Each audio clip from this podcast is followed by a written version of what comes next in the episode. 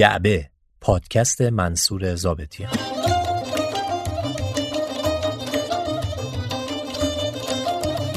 خانم ها آقایان سلام. این جعبه شماره 29 است که میشنوید. عنوان این جعبه کنفرانس تهران.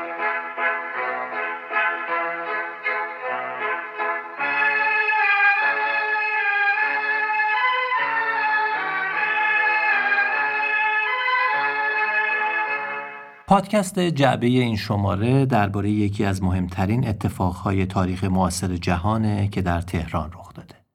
در آذر ماه 1322 سران متفقین یعنی رئیس جمهور ایالات متحده آمریکا، رهبر اتحاد جماهیر شوروی و نخست وزیر انگلیس محرمانه در تهران دور هم جمع میشن تا درباره پایان جنگ و مسائل پس از اون با هم صحبت کنند. خیلی از مورخین این نشست سه جانبه رو مهمترین نشست تاریخ جهان می‌دونن و معتقدند که قبل و بعد از اون مردانی با این میزان اقتدار سیاسی و توان نظامی هیچ وقت دور یک میز با هم جمع نشدن.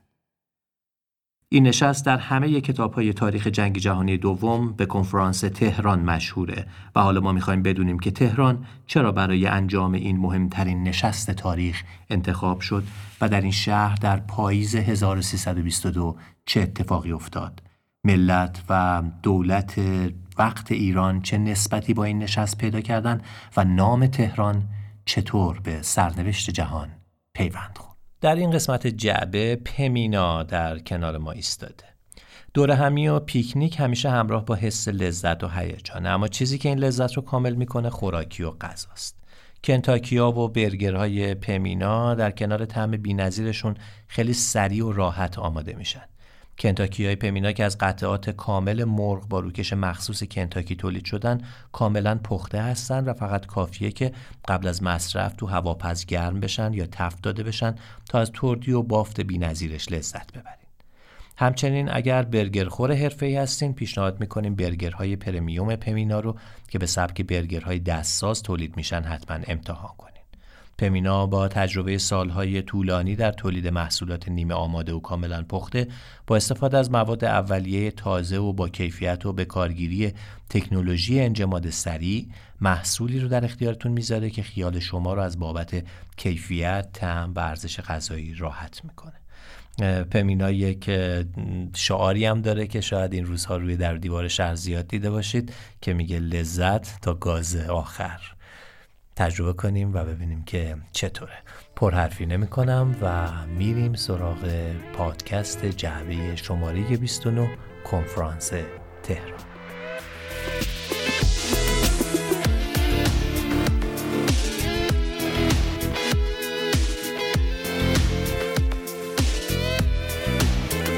منو تهران منو دلشوره های ناتمومش منو تهران و بغز آسمونش منو تهران منو افسردگی های همیشه منو دردی که رو لب آه میشه منو تهران منو اندوه آهشه منو تهران منو بارون ماه مه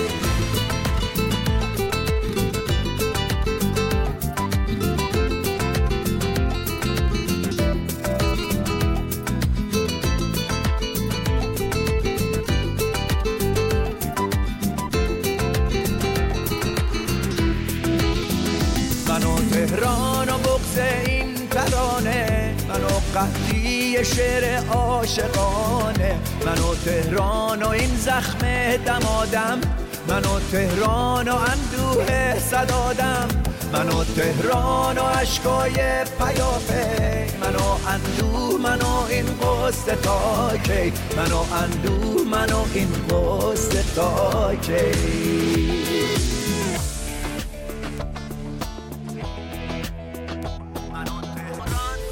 برای اینکه به آذر 1322 برسیم باید کمی عقبتر بریم و شرایط ایران رو در دو سال قبلتر بررسی کنیم.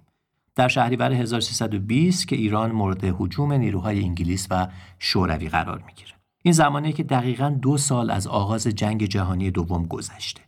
من دیگه چیزی درباره دلایل و چگونگی آغاز جنگ نمیگم که احتمالا زیاد دربارش شنیدین و اگر هم نشنیدین توصیه می‌کنم با یه جستجوی اینترنتی دربارش اطلاعات کسب کنید. در آغاز جنگ جهانی دوم دولت ایران اعلام بیطرفی کرد و گفت ما خودمون رو درگیر این ماجرا نمی‌کنیم. نه به متفقین یعنی انگلیس و فرانسه و شوروی و البته بدتر آمریکا کار داریم نه به متحدین که آلمان و ایتالیا و ژاپن و چند تا دولت دیگه بودن گفت ما به شما کاری نداریم شما هم لطفا به ما کاری نداشته باشین اما در این حال رضاشاه علاقه زیادی به شخص هیتلر و دولت رایش داشت گاهی مکاتباتی هم بین دو نفر انجام می شد و حتی هیتلر یک مرسدس بنز مدل 1934 هم به عنوان هدیه برای رضاشاه فرستاده بود. بسیاری از سیاستمداران همچنین بخش عمده ای از جامعه ایرانی هم خیلی آشکارا طرفدار شخص هیتلر بودند. اونا که در صد سال گذشته نه از انگلیس خیر دیده بودن و نه از روسیه تزاری و بعدتر دولت کمونیستی شوروی حالا فکر می‌کردن چه خوبه که از آدمی طرفداری کنن که هم معتقد با ایرانی ها ریشه های خونی و تاریخی مشترک داره و هم داره دمار از روزگار دشمنان قدیمی ایران در میاره. این علاقه تا حدی بود که در بسیاری از نقاط ایران به هیتلر هیتلر شاه می‌گفتند و عکسهاش رو توی خونه ها و مغازه هاشون می‌زدند و حتی بعضی ها معتقد بودند که او زمین ساز ظهور امام دوازدهم شیعیانه تاج الملوک آیران بلو همسر رضا شاه در خاطرات خودش میگه من یادم هست مردم تهران آنقدر به هیتلر علاقه داشتند که در میدان توپخانه جمع می شدند تا از رادیو سخنرانی های هیتلر را گوش کنند. مردم هر وقت خبر پیروزی قوای هیتلر را میشنیدند از ته دل برای آلمانی ها هورا میکشیدند. حتی بعضی از آنها آنقدر تعصب داشتند که برای قوای آلمان گوسفند قربانی می‌کردند. یک عده جوان تهرانی هم به سبک جوانان هیتلری سر خود را میتراشیدند و در خیابانها به هم سلام هیتلری می‌دادند.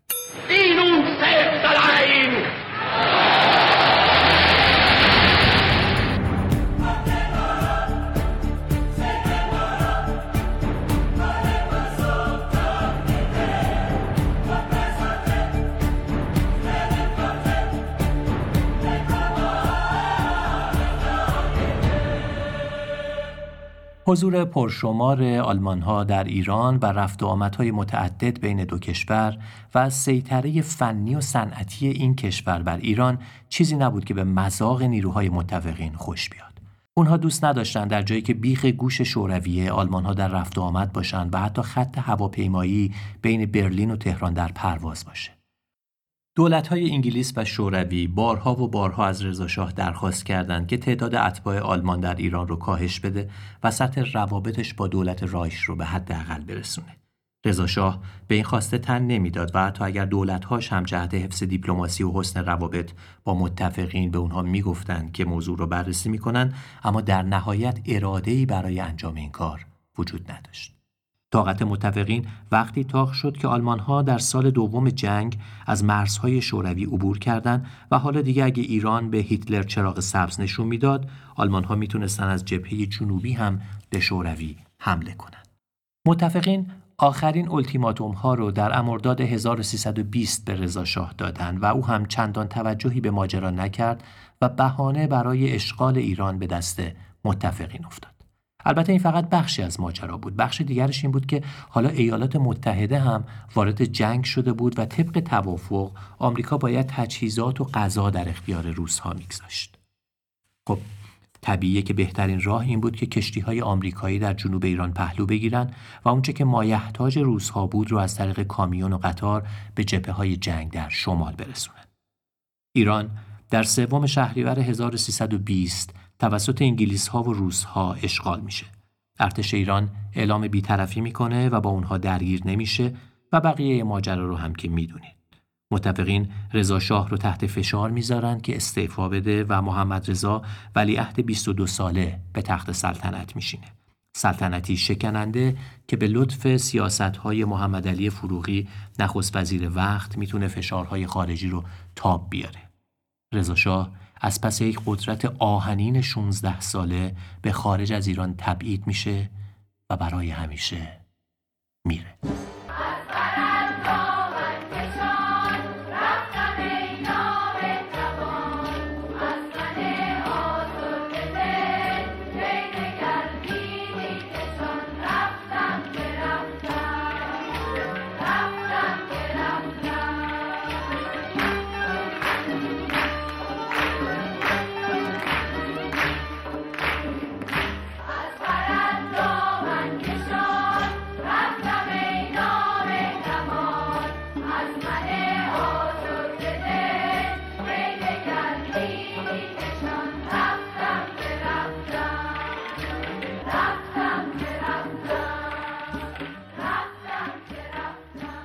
اینکه از سال 1320 تا سال 1322 برای طرفهای درگیر جنگ چه اتفاقهایی میفته رو هم باز می‌ذاریم برای پادکست های زیادی که درباره تاریخ این جنگ صحبت کردن. و فقط همین رو بگم که در زمان برگزاری کنفرانس تهران وزنه پیروزی داره به سمت متفقین سنگینی می‌کنه. هیتلر آروم آروم طعم شکست های پیاپی رو چشیده در حمله به شوروی تلفات زیادی داده موسولینی در ایتالیا سقوط کرده ژاپن با آمریکا درگیر شده و پای این کشور رو رسما به جنگ باز کرده. فرانسه اشغالی با آزادی از دست نازی ها فاصله چندانی نداره. و البته در ایران.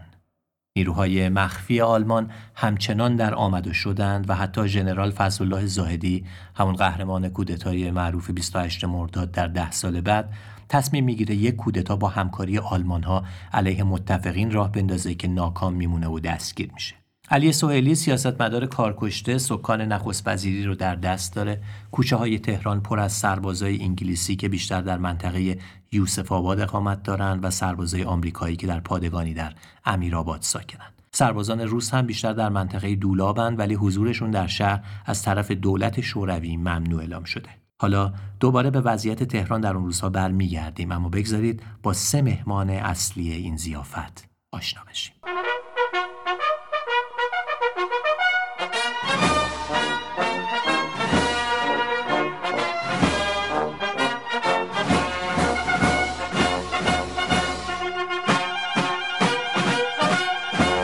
مهمان اول وینستون چرچیل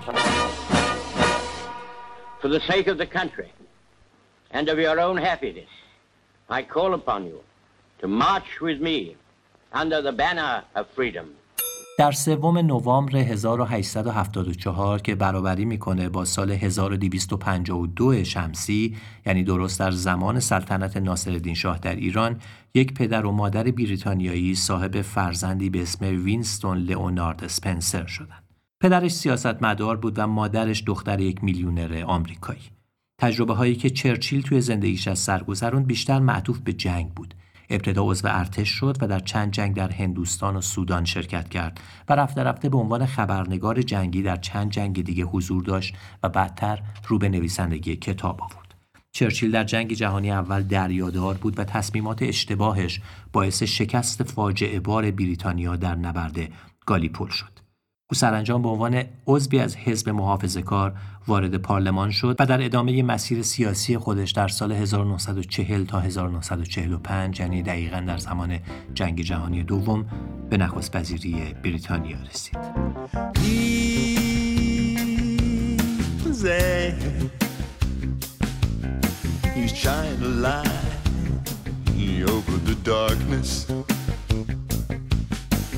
Make a lot of sense, just like Winston Churchill.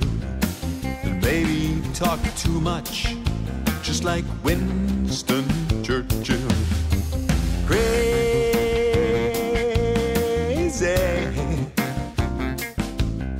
you wrap us all around your finger. You make the place go by just like Winston Churchill, with collars on the wall, just like Winston Churchill. Ooh, easy on, easy on. You make the words all sound like a melody.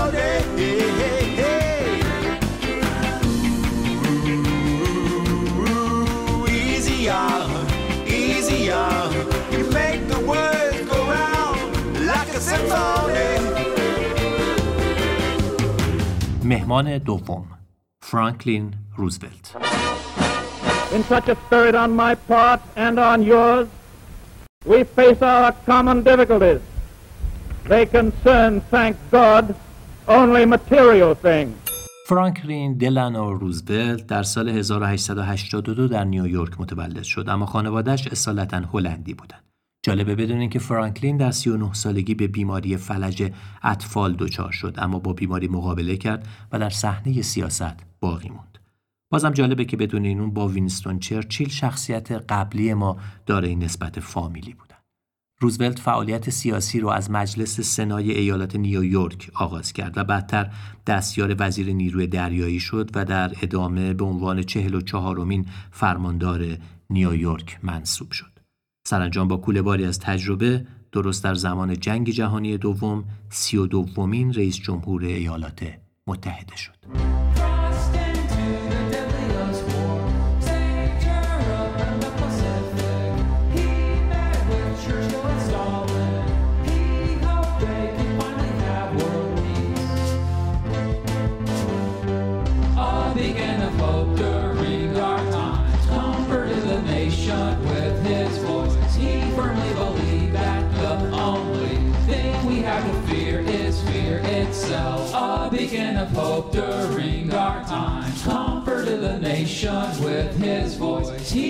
Firmly believed that the only thing we have to fear is fear itself. Itself. Itself. Itself.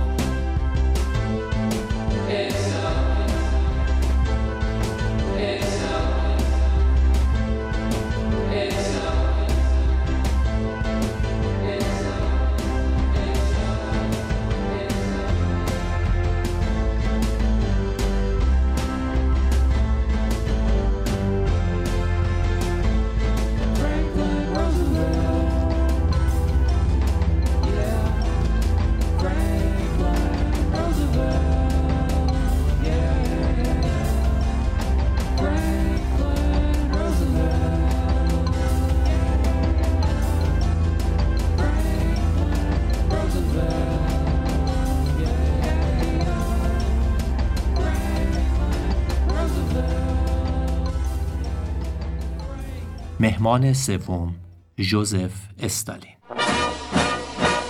Товарищи, разрешите выразить благодарность от имени нашего съезда всем братским партиям и группам. و اما سومین شخصیت داستان کسی نیست جز جوزف استالین او در سال 1878 یعنی چهار سال بعد از وینستون چرچیل به دنیا آمد مسیر سیاسی خودش را از دبیر کلی حزب کمونیست شروع کرد و با گذر زمان قدرت دیکتاتوری خودش را بیشتر تقویت کرد. برخلاف دو شخصیت پیشین استالین در خانواده به شدت فقیر به دنیا اومد. زندگی عجیبی داشت و تجربه های زیادی را از سر گذرانده بود. از سردبیری روزنامه گرفته تا سرقت، آدم روبایی و باجگیری. و البته شغل های آبرومندانه مثل وزارت دفاع و ریاست شورای وزیران که نشون میده زندگی پرفراز و نشیبی داشته.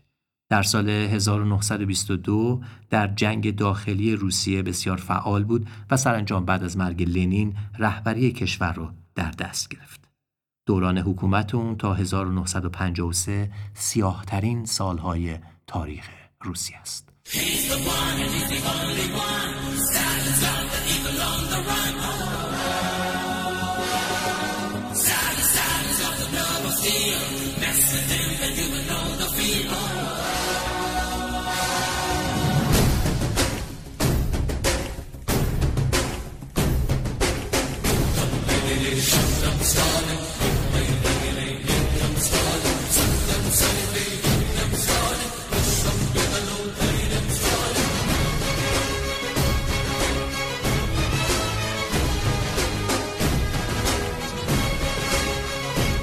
تا نزدیک به یک ماه پیش از برگزاری کنفرانس تهران نه زمان و نه مکان دقیق کنفرانس مشخص نبود.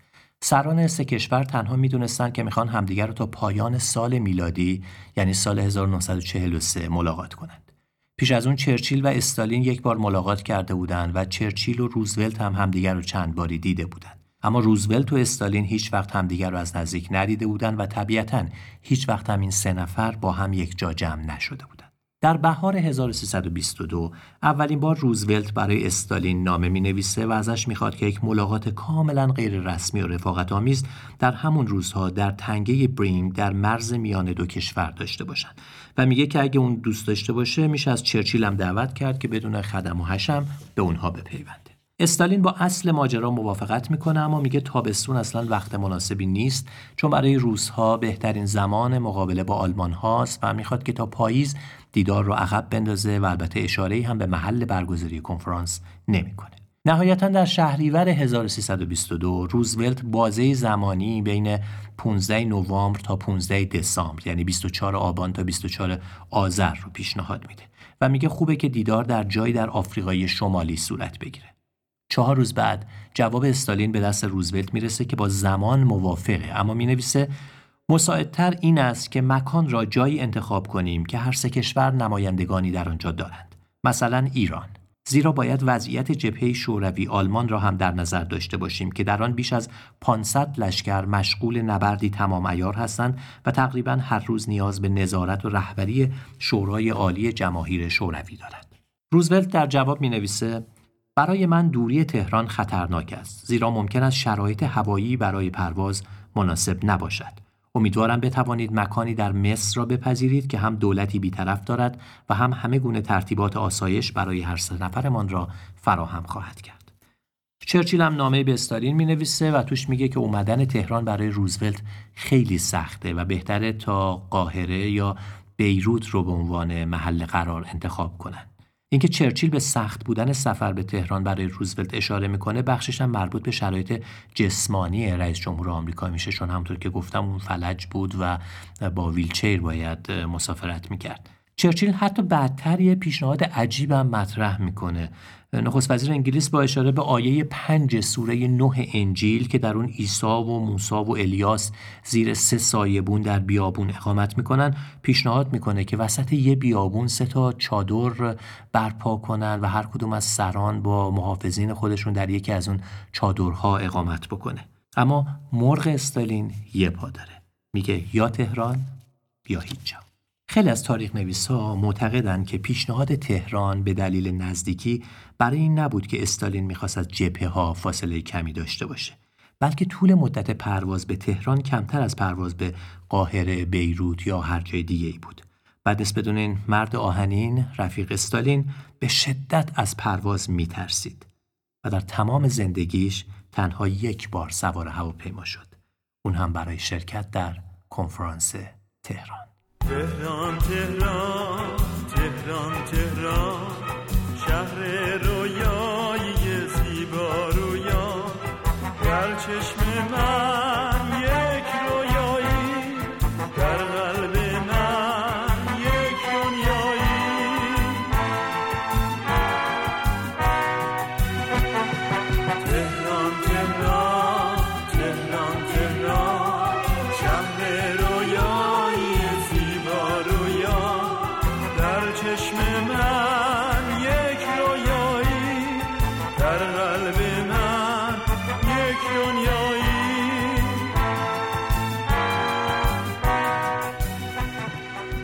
در اواخر آبان 1322 در رسانه های جهان گمان زنی هایی می شد که سران سه قوه قرار به زودی با هم دیدار کنند.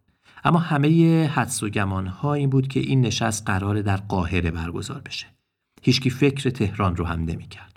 متفقین به این گمان زنی ها دامن هم می زدن و حتی انگلیس ها برای رد کنی آلمان ها نیروهای امنیتی زیادی رو به قاهره فرستادن تا آلمان ها رو گمراه کنند. در این بیخبری جهانی از محل برگزاری کنفرانس چیزی که عجیب بود این بود که حتی دولت ایران تا روز 29 آبان روحش هم از اومدن چنین مهمونهای عجیبی به پایتخت خبر نداشت. متفقین تا اون روز نه به صورت رسمی دولت ایران رو در جریان گذاشته بودند و نه به صورت غیر رسمی پادشاه 24 ساله جوان رو.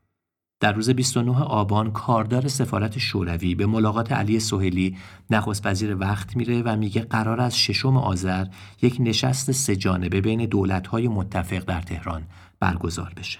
تازه نمیگه قرار چه آدمهایی به تهران بیان فقط میگه نشست بین دولت‌ها.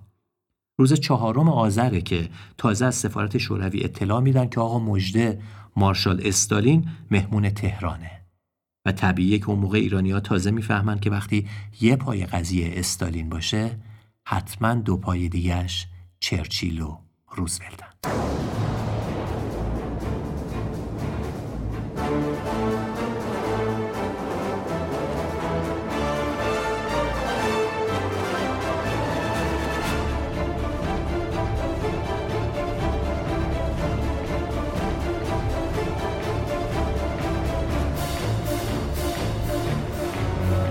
استالین برای شرکت در کنفرانس از مسکو و از طریق استالینگراد با قطار به باکو میره. این یک مسیر 2500 کیلومتری بود که سفر در اون چهار روز طول می‌کشید. روز چهارم آذر دو هواپیما در باکو منتظر مرد اول شورویان و او رو بعد از سه ساعت پرواز به سلامت به تهران میرسونن. روزولت و چرچیل هم از طریق قاهره وارد تهران میشن. هواپیمای هر سه رهبر در فرودگاه قلعه مرغی که اون موقع تنها فرودگاه تهران بود به زمین میشینه. در فاصله فرودگاه تا محل اقامت سران نیروهای نظامی ایران بدون اینکه بدونن قرار از کی محافظت کنن هر پنجاه متر اسلحه به دست ایستاده بودند. این تدارک وسیع نشون می‌داد که قرار آدمهای مهمی از مسیر عبور کنند و همین باعث شده بود که در بعضی نقاط مردم ازدهام کنند تا ببینن چه خبره بدون اینکه واقعا کسی بدونه چه خبره. اجازه بدین اوضاع خیابونهای تهرون در اون روز و وضعیت اسکان سران رو به نقل از چرچیل بشنویم که بعدها در خاطراتشون رو مرور کرده. این قسمت از جبر رو با صدای آقای رضا فیازی میشنویم. اقداماتی که برای پذیرایی از من در فرودگاه تهران و در طول خیابانهای از فرودگاه تا سفارت انگلیس از طرف دولت ایران صورت گرفته بود طوری بود که من نمی‌توانم به هیچ عنوان از آن ستایش کنم یا موافقت خود را با آن ابراز دارم. در فرودگاه وزیر مختار انگلستان مرا در اتومبیل خود نشاند و دو از فرودگاه به سمت سفارت انگلیس حرکت کردیم. جاده بین فرودگاه و شهر تهران لاقل در طول پنج کیلومتر محصور در بین دو خط زنجیر پاسبانان سوار ایرانی بود که در فاصله پنجاه متر ایستاده بودند. نتیجه این کار این بود که به سوء قصد کنندگان احتمالی خیلی روشن نشان داد که یک شخصیت برجسته وارد شده است و از فلان مسیر مشخص عبور خواهد کرد. این سوارهای ایرانی اسباب اشکال عبور ما شده بودند. اما هیچ گونه کمکی برای حفاظت ما نمی توانستند بکنند در مرکز شهر تماشاچیان جمعیت انبوهی مرکب از پنج صف پشت سرم تشکیل داده بودند که به ما با نظر بغض نگاه نمی کردند اما علاقه ای هم نشان نمی دادند. بالاخره در موقع مقرر به سفارت انگلستان که تحت حفاظت دقیق سربازان انگلیسی و هندی بود رسیدیم سفارت انگلیس و باغهای آن تقریبا همسایه دیوار به دیوار سفارت کبرای شوروی است. سفارت کبرای شوروی توسط عده بسیاری از سربازان روسی نگاهبانی می‌شد و نزدیکی در سفارت باعث شد که اندک اندک این دو نیروی محافظ با هم تشریک مسایی کردند و منطقی که سفارتخانه ما در آن واقع بود به صورت یک دژ نظامی تحت محاصره و محافظت درآمد. حال مزاجی من در این موقع به هیچ وجه رضایت بخش نبود و تا گلو درد و سرماخوردگی من طوری شدت یافته بود که مدتی اصلا قادر به حرف زدن نبودم و واقعا خیلی جالب می شد اگر بعد از طی این همه راه درست در اون موقع که بیش از همه احتیاج به حرف زدن داشتم مجبور می شدم سکوت کنم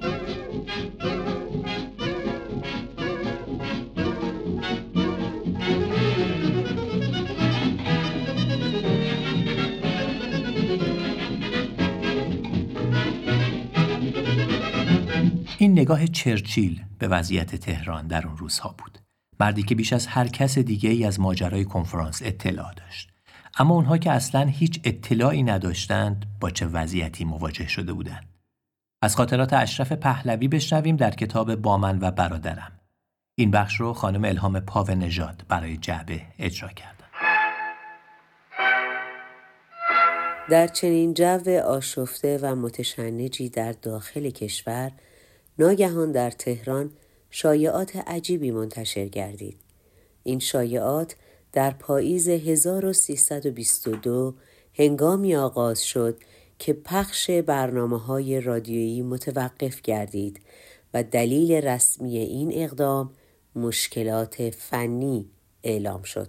سپس اداره مرکزی تلگراف در تهران بسته شد و بلا فاصله به هیچ کس اجازه داده نشد که وارد پایتخت شود یا از آن خارج گردد. اتومبیل ها و اتوبوس هایی که عازم تهران بودند بدون هیچ گونه توضیحی به نزدیکترین شهری که سر راه بود برگردانده شدند.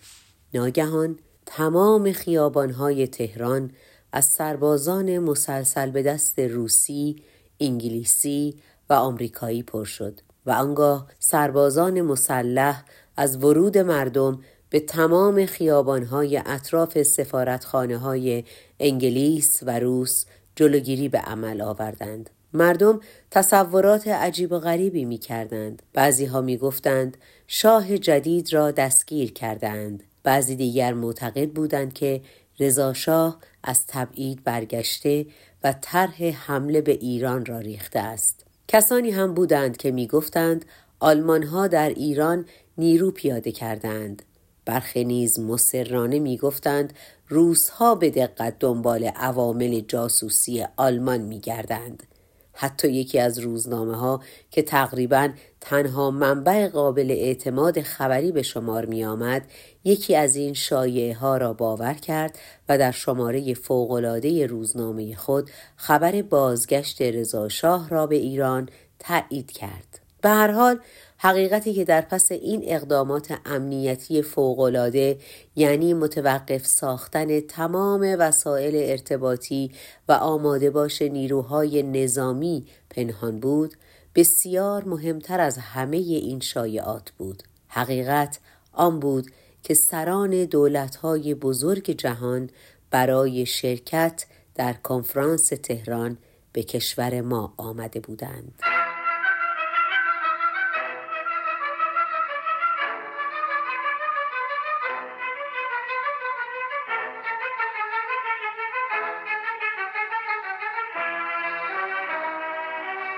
در سه روزی که نشست در جریان بود حرفهای زیادی رد و بدل شد که البته بعضی از اونها به تصویب نهایی رسید. چرچیل با این ایده اومده بود که جنگ رو به منطقه بالکان بکشونه و مشخصا ترکیه رو وارد جنگ کنه که آلمان در این منطقه هم درگیر جنگ بشه و قواش تحلیل بده. اما هرچی روی این مسئله اصرار کرد و دلیل و منطق آورد رهبران شوروی و آمریکا زیر بار نرفتن. در مقابل استالین می‌خواست دو رهبر دیگر رو راضی کنه که یک جبهه جدید در غرب فرانسه باز کنند که به واسطه اون آلمان ها سرشون گرم بشه و نتونن در شرق به سمت مسکو پیشروی کنند و استالین در این تلاش موفق بود.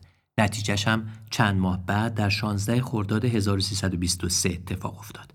وقتی که نیروهای آمریکا، انگلیس، کانادا و فرانسه آزاد در سواحل نورماندی به نیروهای آلمان نازی حمله کردند و اونها را عقب روندن. یک ماه بعد هم ارتش سرخ شوروی تونست آلمان ها را از خاک شوروی بیرون کنه. طرح تجزیه آلمان هم به دو بلوک شرق و غرب در تهران گرفته شد. و حتی این تصمیم که بخشی از خاک لهستان بعد از جنگ زمینه شوروی بشه و در مقابل بخشی از خاک آلمان به این کشور تعلق بگیره. تا اینجا هرچی استالین دوست داشت عملی شد غیر از یک چیز او می‌خواست درباره منابع نفتی ایران هم صحبتهایی به میون بیاره و امتیازاتی بگیره که چرچیل مشخصا جلوش در اومد و گفت حال وقت این حرفا نیست. حق هم داشت. انگلیس ها قدر نفت ایران رو می‌دونستن و اصلا دوست نداشتن توی این گنج بزرگ با کسی شریک بشه میگن کار کار این روزا کمونم کار انگلیسا. زیر آستینشون دسته تا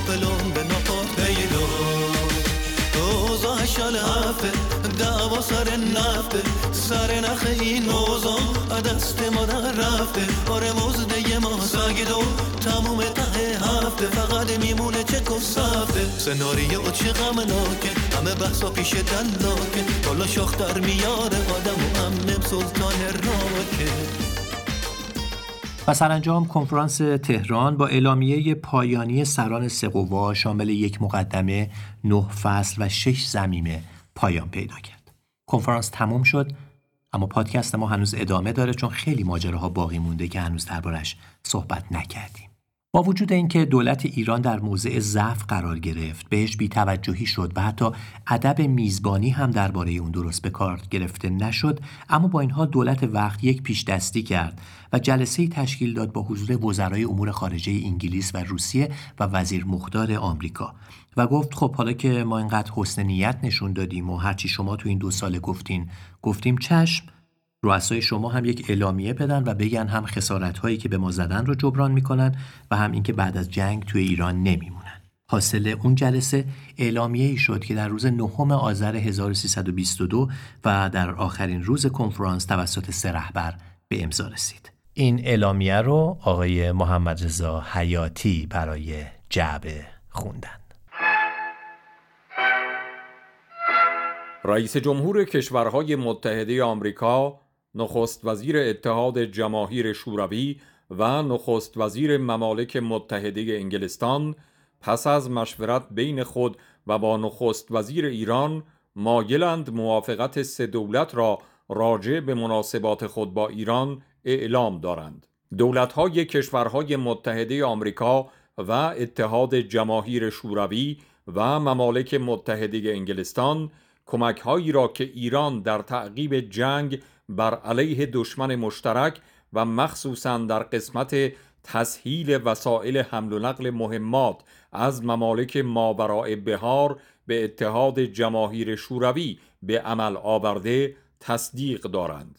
سه دولت نامبرده تصدیق دارند که این جنگ مشکلات اقتصادی خاصی برای ایران فراهم آورده و موافقت دارند که با در نظر گرفتن احتیاجات سنگینی که عملیات جنگی جهانی بر آنها تحمیل می کند و کمی وسایل حمل و نقل در دنیا و همچنین کمی مواد خام و سایر هوایج کشوری کمک های اقتصادی خود را تا حد امکان به دولت ایران ادامه بدهند. راجع به دوره بعد از جنگ دول کشورهای متحده آمریکا و اتحاد جماهیر شوروی و ممالک متحده انگلستان با دولت ایران موافقت دارند که هر نوع مسائل اقتصادی که در پایان مخاسمات ایران با آن مواجه باشد از طرف کنفرانس ها یا مجامع بین المللی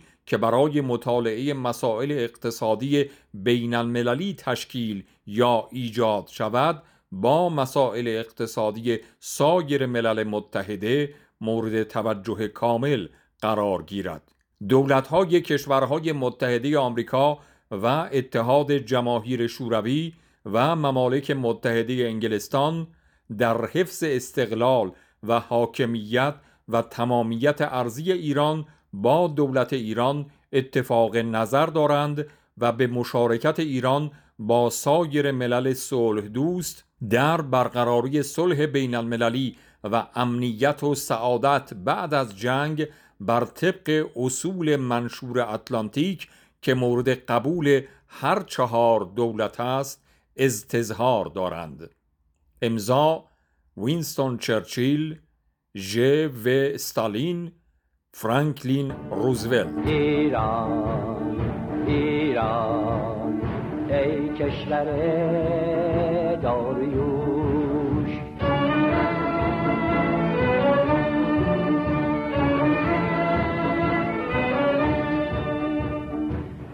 سرزمین عزت و افتخار و نصرت و دانش و فروش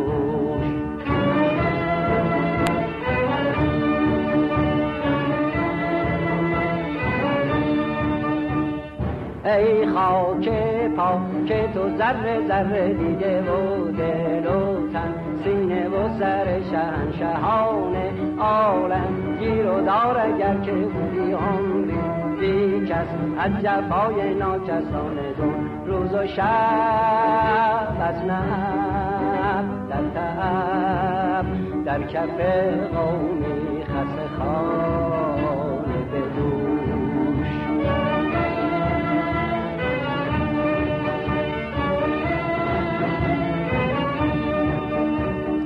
شد به سرینک دور خمودی خوش بکنید ساز سرودی.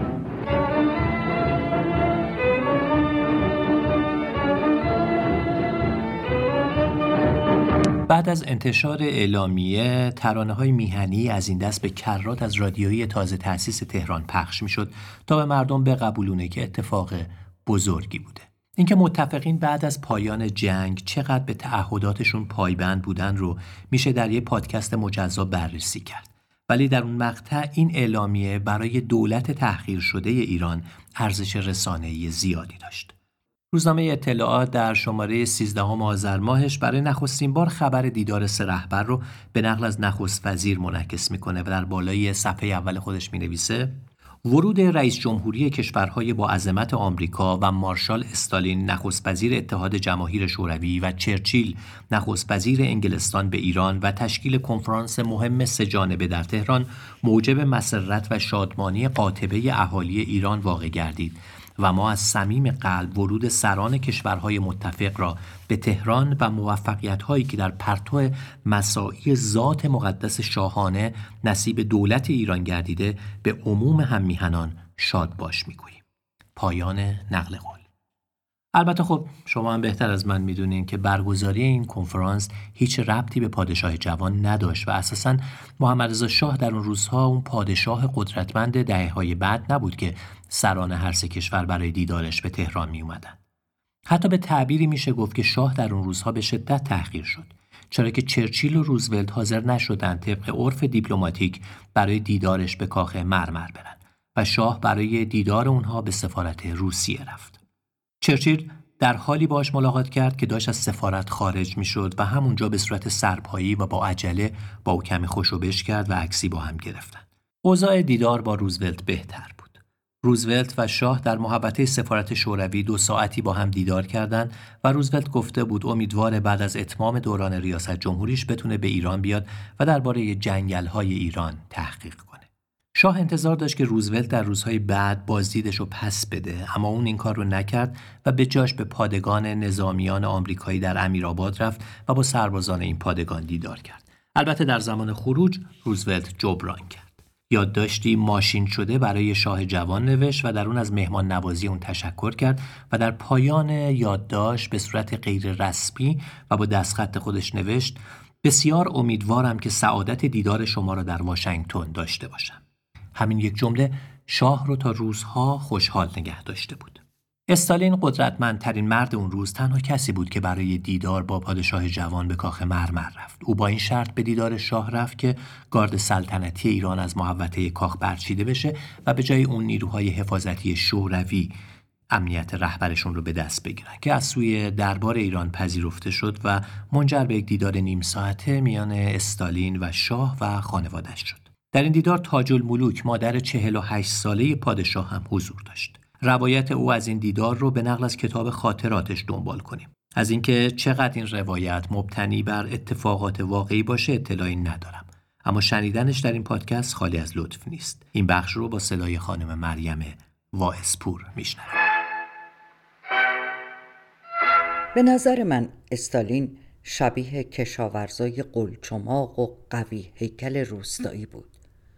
به دستاش نگاه کردم دیدم خیلی قوی و دارای انگشتان زمخت و گوشتالوده مداوم پیپ می‌کشید و هر دو سه جمله‌ای که می‌گفت یا میشنید با صدای بلند میخندید. در خلال صحبتاش اصلا اسمی از رضا نیاورد. فقط از محمد رضا پرسید که در کجاها درس خونده. محمد رضا براش توضیح داد که در سوئیس بوده. استالین گفت که در یک مدرسه مذهبی در گرجستان درس خونده ولی بعدا از مدرسه مذهبی فرار کرده و تحصیل رو هم رها کرده. او همچنین به محمد رضا گفت که یک فرزند همسن و سال اون داره که تحت اسارت آلمانی هاست. ما خیلی تعجب کردیم. که فرزند استالین کبیر به اسارت در اومده. استالین که متوجه تعجب ما شده بود گفت همه فرزندان شوروی به مسابه فرزندان او هستند و یک رهبر نمی‌تونه وقتی فرزندان دیگر هموطنانش در جنگ کشته میشن فرزند خود رو در جای امن پنهان کنه و به جبهه نفرسته. ما همگی تحت تاثیر شخصیت جالب و استثنایی استالین قرار گرفته بودیم. و باید بگم که من هنوز تحت تاثیر شخصیت اون مرد بزرگ هستم و تا امروز اونو فراموش نکردم. در سالهای بعد که پسرم جانشین پدرش شد و سلاطین زیادی به ایران اومدن اکثر اونها رو با بانوانشون ملاقات کردم. اما هیچ کدوم اونها رو مانند هیتلر و استالین نیافتم. در مورد استالین این نکته رو هم باید بگم. برعکس اون که ما شنیده بودیم آدم خشن و مستبدی هست. برعکس اون که ما شنیده بودیم آدم خشن و مستبدی هست. بسیار مهربان و خنده و بزلگو بود. برعکس هیتلر که مداوم پلکهاش رو به هم می‌زد و دور اتاق راه می‌رفت و روی پاهاش چرخ می‌زد و حرکات عجیب و غریب می‌کرد. استالین خیلی راحت و آرام و آسوده بود و یک نوع لبخند شیرین و دلچسب و آرامش بخش در تمام صورتش پهن بود. این نوع رفتار از رهبر بزرگترین کشور جهان که مردمش در خط اول جبهه جنگ قرار داشتند و از مردی که فرزند ارشدش در اسارت آلمانی ها بود بسیار برای ما عجیب به نظر می رسید. موقعی که استالین با ما دست داد جمله به روسی گفت که به جز من دیگران معنای اون رو نفهمیدن.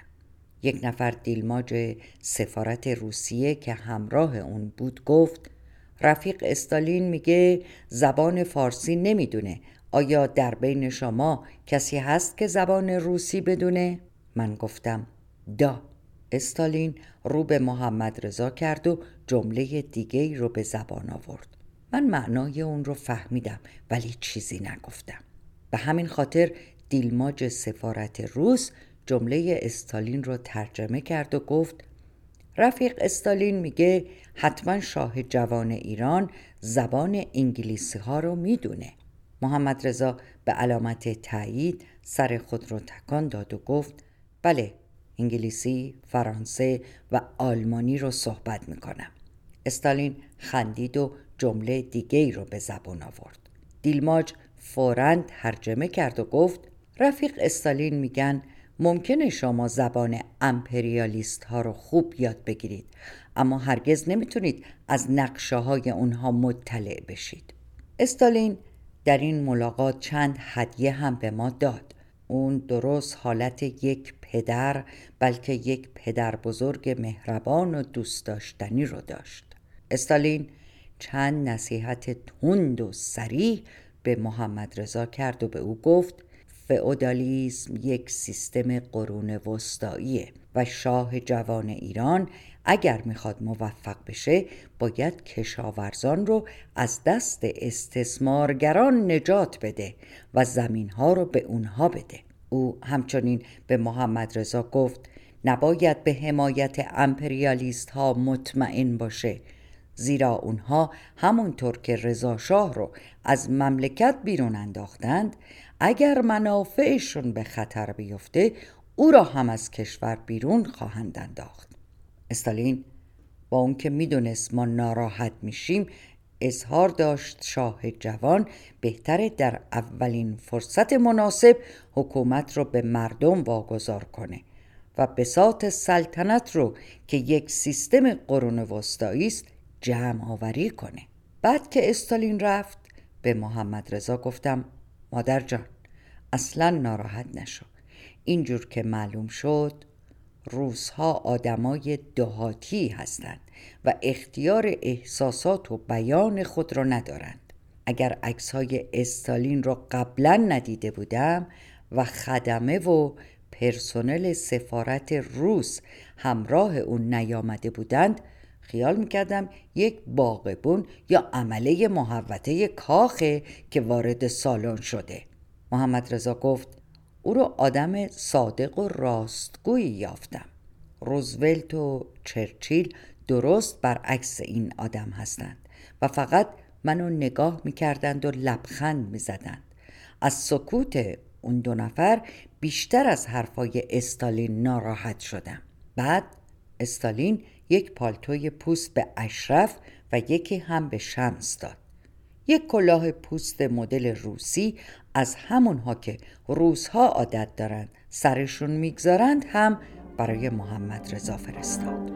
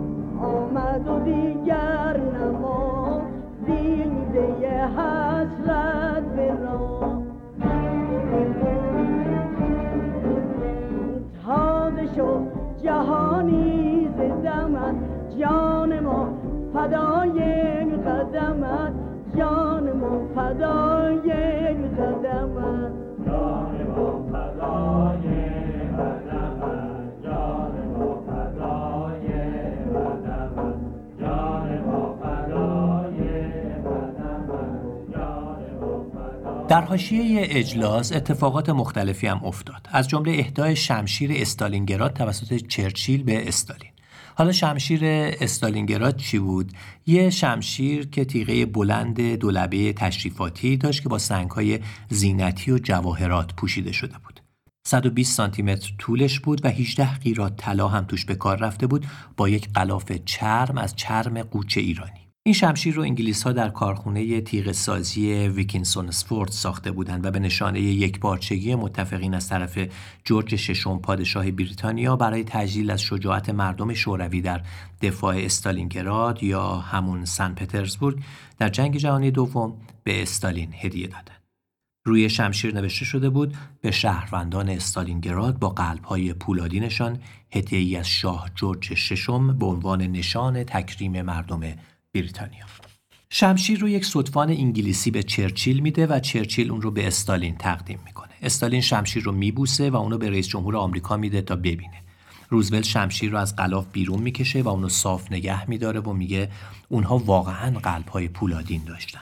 بعد استالین اونو به یکی از همراهان خودش مارشال بروشیکوف میسپاره. مارشال شمشیر رو سر و ته می‌گیره و شمشیر از غلاف بیرون میاد و روی زمین میافته. آه از نهاد همه بلند میشه اما خوشبختان شمشیر آسیبی نمی‌بینه. اگه به سن پترزبورگ در روسیه برین و از موزه پانورامای نبرد استالینگراد بازدید کنین می‌تونین شمشیر استالینگراد را از نزدیک ببینید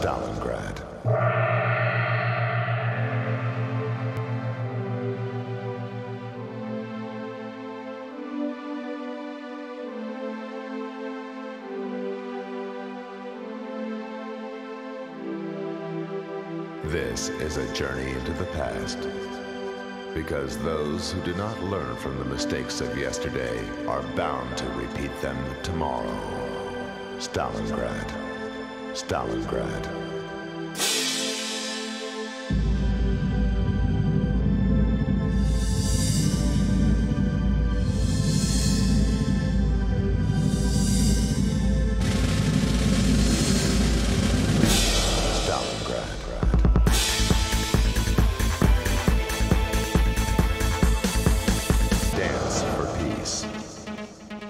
سر شام شب دوم نشست. استالین با خونسردی تموم میگه بعد از جنگ باید حداقل پنجاه هزار افسر آلمانی اعدام بشن تا بشه صلح جهانی رو تضمین کرد.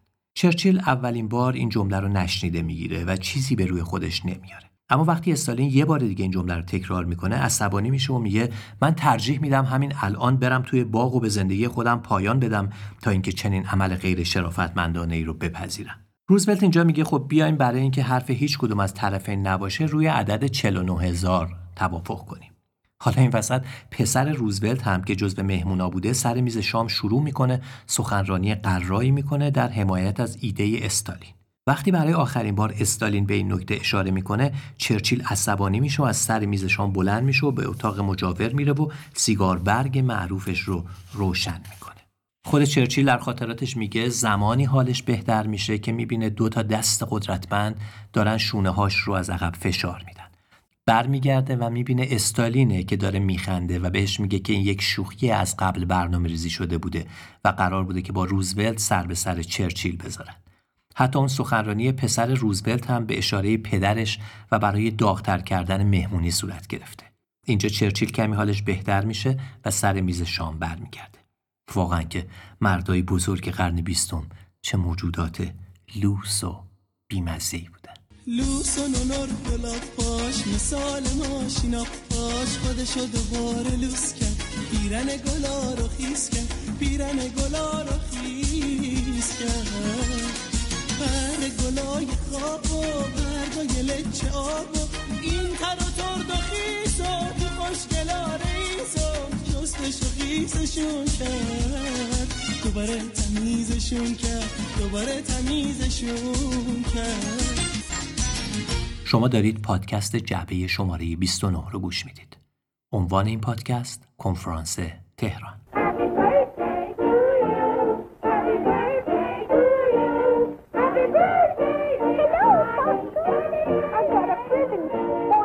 جشن تولد 69 سالگی وینستون چرچیل هم که در آخرین شب نشست برگزار میشه مجموع اتفاقات این نشست رو کامل می‌کنه.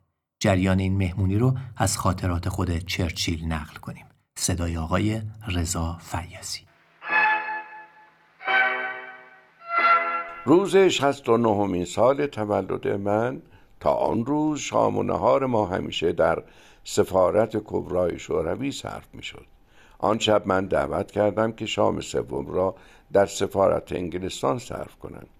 این دعوت مرا قاعدتا نمی توانستند رد کنند زیرا اولا در فهرست الفبایی نام انگلستان بر آمریکا و شوروی مقدم بود. ثانیا از همان لحاظ الفبایی نام من قبل از روزولت و استالین می آمد و ثالثا سن من چهار یا پنج سال از روزولت و استالین زیادتر بود. یک امتیاز دیگرم داشتم که من عمدن از اون صحبتی نکردم. و آن این بود که کشور من از اولین روز جنگ وارد مبارزه بود. در صورت که شوروی و آمریکا بعدا وارد جنگ شده بودند. به تمام این دلایل یک دلیل مهم دیگر اضافه می شد که بیش از همه مؤثر افتاد. و آن این بود که آن روز روز تولد من بود. سفارت ما با عجله مشغول تهیه شامی شد که قریب چهل نفر در آن شرکت داشتند. چند ساعت قبل از شروع زیافت پلیس سیاسی شوروی دو پا را در یک کفش کرد که باید محل سفارت انگلیس را به دقت بازرسی کند. و وقتی که ما پذیرفتیم عده بیشماری کاراگاه و پلیس مخفی و سیاسی به باغ ساختمان سفارت انگلیس ریخته و سرتاسر امارت و باغ را از زیر و بالای درختها پشت یکایک درها و زیر بالشها و فرشها و مبلها و غیره را تفتیش کردند. بعدم پنجاه پلیس سرتاپا مسلح شوروی هر کدام کنار یک در و یک پنجره مسلسل به دست ایستادند. اندکی بعد نفرات نگهبان آمریکایی نیز وارد شدند. اما وقتی که این وضع را دیدند دیگر دست به تفتیش نزدند.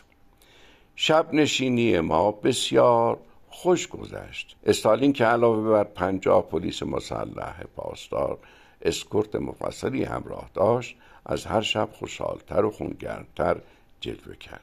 روزولت هم مثل همیشه میخندید و با همه گرم می‌گرفت و از سرتاپایش حسن نیت و خونگرمی پیدا بود.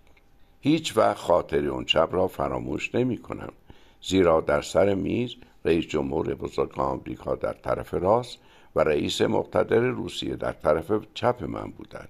ما سه نفر روی هم صاحب بزرگترین نیروی دریایی دنیا و سه ربع نیروی هوایی دنیا و ارتش زمینی مرکب از 20 میلیون نفر بودیم که در گیرودار بزرگترین و مخوفترین جنگ تاریخ بشر بودند. سر میز شام به کرات جامهای پر از مشروب قوی را به سلامتی هم دیگر سر کشیدیم. مولوتوف و مارشال از زمره کسانی بودند که نطق کوتاهی کردند.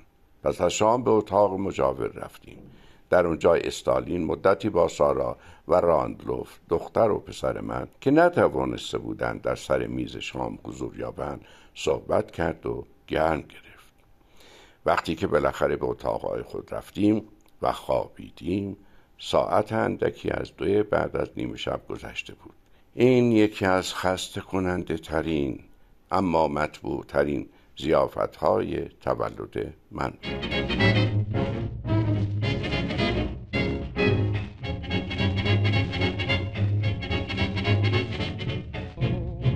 هدایایی که چرچیل در اون شب دریافت می‌کنه اینها. یک سکه نقره متعلق به 300 سال قبل از میلاد مسیح از طرف دخترش میسیز الیور یک کلاه پوستی ایرانی که ویژه چرچیل در تهران ساخته شده بود از طرف هیئت نمایندگی رسمی مطبوعات انگلیس که چرچیل عکس معروفی هم با این کلاه داره که می‌بینید الان. اگر از طریق یوتیوب دارید ما رو تماشا می‌کنید و اگر هم نه که در سایت ما می‌تونید در سایت جب پادکست اون رو ببینید.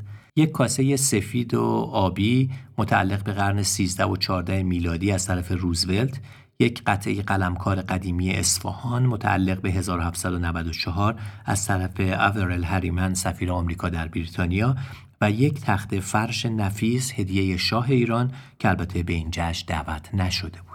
سرگذشت نویسایی که درباره زندگی شاه کتاب نوشتن معتقدند که این تحقیر در اون دوره همیشه در خاطر شاه موند و بعد از دوران تثبیت و درآمد سرشار نفتی سعی داشت در سخنرانی ها و مصاحبه هاش چهره یک مرد مقتدر رو از خودش نشون بده که دیگه قدرت های جهانی نمی‌تونن اون رو چنین تحقیر کنن. این بخش از سخنرانی محمد رضا پهلوی در سال 1351 در حاشیه کنگره حزب رستاخیزه که میشنوید. یعنی تقریبا 29 سال بعد از کنفرانس تهران. قضاوت این که اون چه در اینجا ادعا می‌کنه در صورت اتفاق چقدر می‌تونست موفقیت آمیز باشه یا نه رو به عهده تاریخ و تاریخ نویسان می‌ذاریم. اما این سخنرانی رو گوش کنیم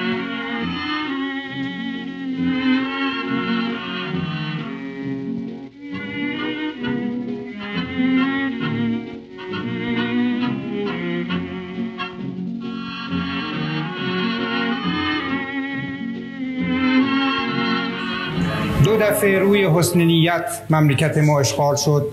در جنگ بین المللی اول و دوم و چه ها ما کشیدیم از این اشغال. این دویی است که سه نخواهد شد. بذارید معنی بکنم. یعنی با قبول ما سه نخواهد شد. اگر بشود از روی نعش ما خواهد بود.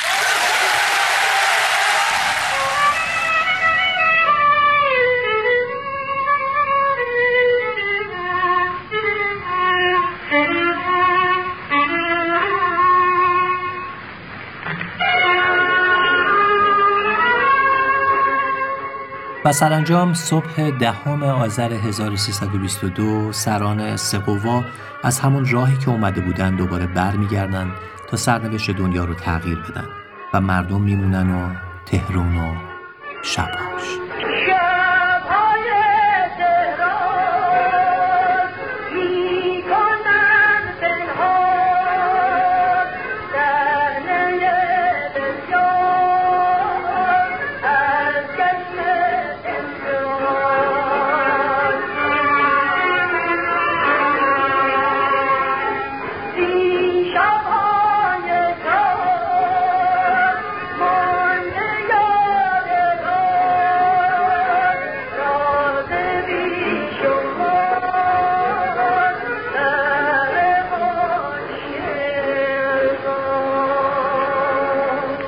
اما اگه فکر کردید آلمان ها با اون دستگاه اطلاعاتی عریض و طویلشون یک همچین لغمه چرب و نرمی رو از دست میدن و نمی‌خوان در تهرانی که کلی آدم دارن دخل سه رهبر متفقین رو در بیارن باید ارز کنم که در اشتباهی. اونها از چندی قبل متوجه میشن که مهمونای پاییز تهران چه کسایی هستن و قراره که در کجا اقامت کنن. درباره اینکه چطور می‌فهمن و چیکار می‌کنن ساعتهای متمادی میشه حرف زد. اونها عملیاتی رو شروع می‌کنن که اسمش رو می‌گذارن عملیات پرش بلند این عملیات رو از بعد هدف گذاری میشه مهمترین عملیات تروریستی جهان قلمداد کرد که اگر موفق می‌شد سرنوشت جهان به سمت دیگه ای می‌رفت عملیات رو نیروهای اطلاعاتی آلمان در ایران از چند کانال مختلف هدایت می‌کردند و برای اجرایی کردنش دو گروه چترباز آلمانی در نزدیکی قزوین و تهران فرود اومدند. ماجرای لو رفتن اونها و اینکه چطور موفق نشدن در آذر 1322 حتی به اطراف سفارت شوروی هم نزدیک بشن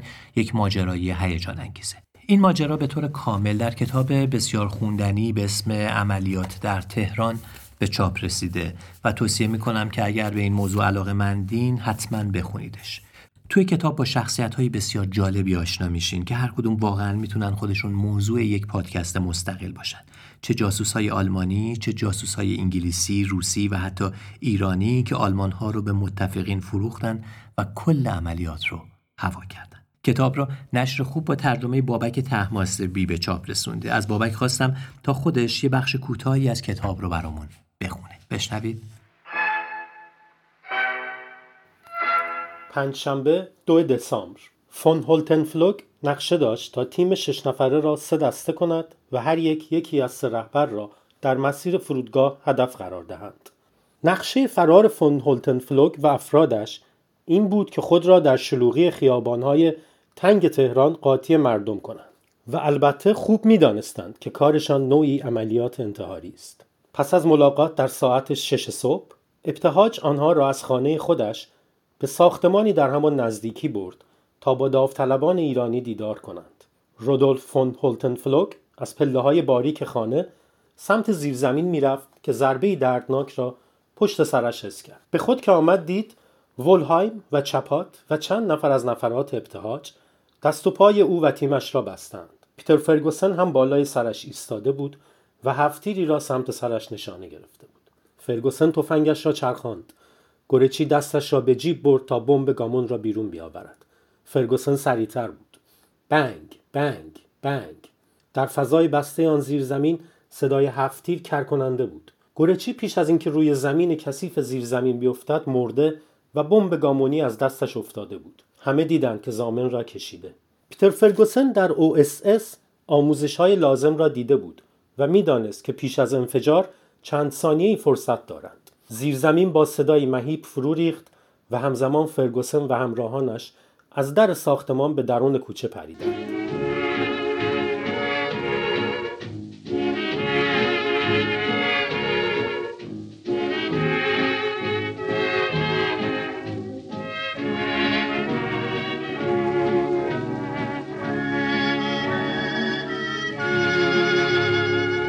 حالا بیایم به بهار 1323 درست در روزهایی که نتیجه کنفرانس تهران با عملیات مهم نورماندی داشت به ثمر مینشست سه تابلوی سنگی در تهران نصب شد که اسم سه خیابون شهر رو تغییر می‌داد.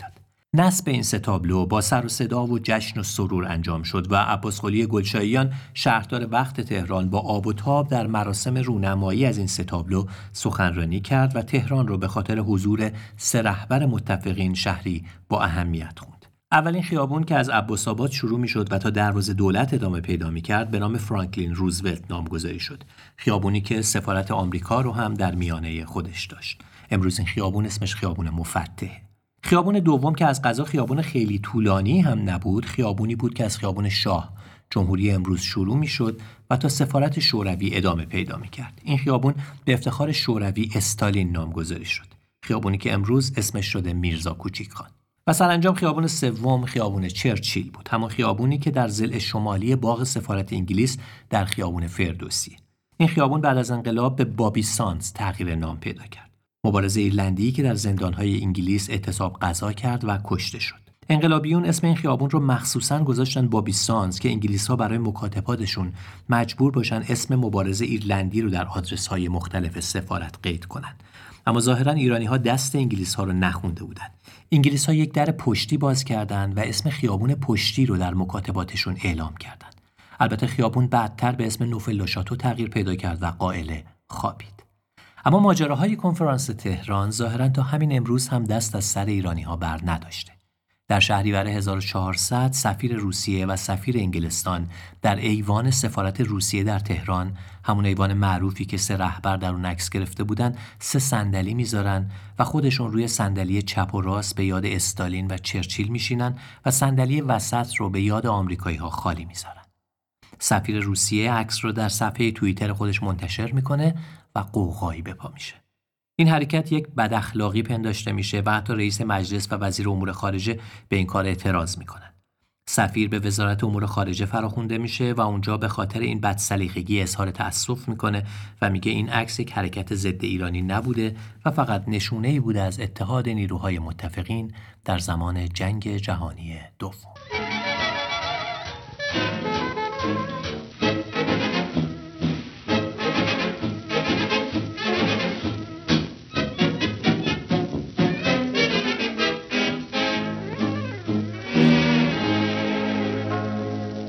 به پایان پادکست شماره 29 می‌رسیم که عنوانش بود کنفرانس تهران. در این پادکست بخشی از تاریخ جهان رو مرور کردیم که در ارتباط با تهران بود. تهران دوست داشتنی که از پس حادثه های فراوون همچنان سرپاز هرچند با صرفه و ترافیک و غمهایی که گفتنی نیست. در این قسمت جعبه پمینا در کنار ما ایستاده. دور همی و پیکنیک همیشه همراه با حس لذت و هیجانه اما چیزی که این لذت رو کامل می‌کنه خوراکی و غذاست. کنتاکیا و برگرهای پمینا در کنار طعم بینظیرشون خیلی سریع و راحت آماده میشن. کنتاکی های پمینا که از قطعات کامل مرغ با روکش مخصوص کنتاکی تولید شدن کاملا پخته هستن و فقط کافیه که قبل از مصرف تو هواپز گرم بشن یا تفت داده بشن تا از تردی و بافت بینظیرش لذت ببرید همچنین اگر برگرخور ای هستین پیشنهاد می‌کنیم برگرهای پرمیوم پمینا رو که به سبک برگرهای دستساز تولید میشن حتما امتحان کنین. پمینا با تجربه سالهای طولانی در تولید محصولات نیمه آماده و کاملا پخته با استفاده از مواد اولیه تازه و با کیفیت و به کارگیری تکنولوژی انجماد سریع محصولی رو در اختیارتون می‌ذاره که خیال شما رو از بابت کیفیت، طعم و ارزش غذایی راحت می‌کنه. پمینا یک شعاری هم داره که شاید این روزها روی در دیوار شهر زیاد دیده باشید که میگه لذت تا گاز آخر. تجربه کنیم و ببینیم که چطوره. پس از پمینا بابت این همراهیش تشکر می‌کنیم. و همینطور بعد از همراهی خانم ها مریم وایسپور و الهام پاوه نجات تشکر کنم و همینطور از لطف آقای رضا فریازی و جناب محمد رضا حیاتی. و همینطور سپاسگزارم از معراج قنبری عزیز که من رو در پژوهش و نوشتن این اپیزود یاری داد و همچنین از زهرا قائدی، سینا افشار، فرشید سادات شریفی، رامین وطنیا و میلاد حجتی. من منصور زابطیان هستم و این پادکست رو با امید صلح برای جهان به پایان می‌برم و اینکه روزگار هیچ جنگی رو به خودش نبینه چه جهانی و چه غیر جهانی تصور کن اگه حتی تصور کردنش سخته. جهانی که هر انسانی تو اون خوشبخت خوشبخته. جهانی که تو اون پول و نژاد و قدرت ارزش نیست. جواب هم صدایی ها. پلیس ضد شورش نیست. نه بمب هسته ای داره نه بمب افکن نه پاره دیگه هیچ بچه ای پاشو روی مین جا نمی‌ذاره. همه آزاد آزادن همه بی درد بی دردن. تو روزنامه نمی‌خونی نهنگا خودکشی کردن.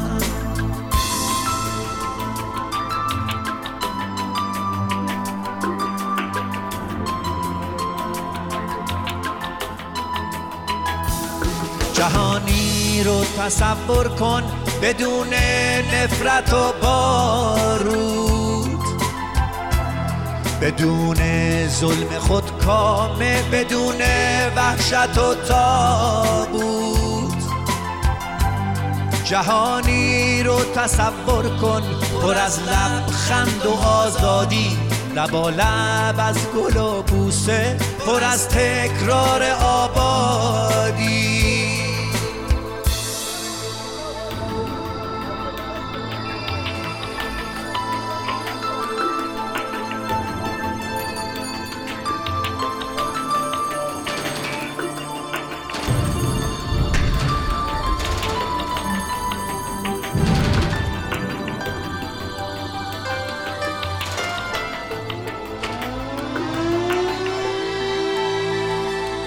تصور کن اگه حتی تصور کردنش جرمه. اگه با بردن اسمش گلو پر میشه از سرمه. تصور کن جهانی رو که توش زندان افسانه است. تمام جنگای دنیا. شدن مشمول آتش بس. کسی آقای عالم نیست برابر با همان مردم. دیگه سهم هر انسانه تن هر دونه گندم. بدون مرز و محدوده وطن یعنی همه دنیا. تصور کن تو می‌تونی بشی تعبیر این رویا.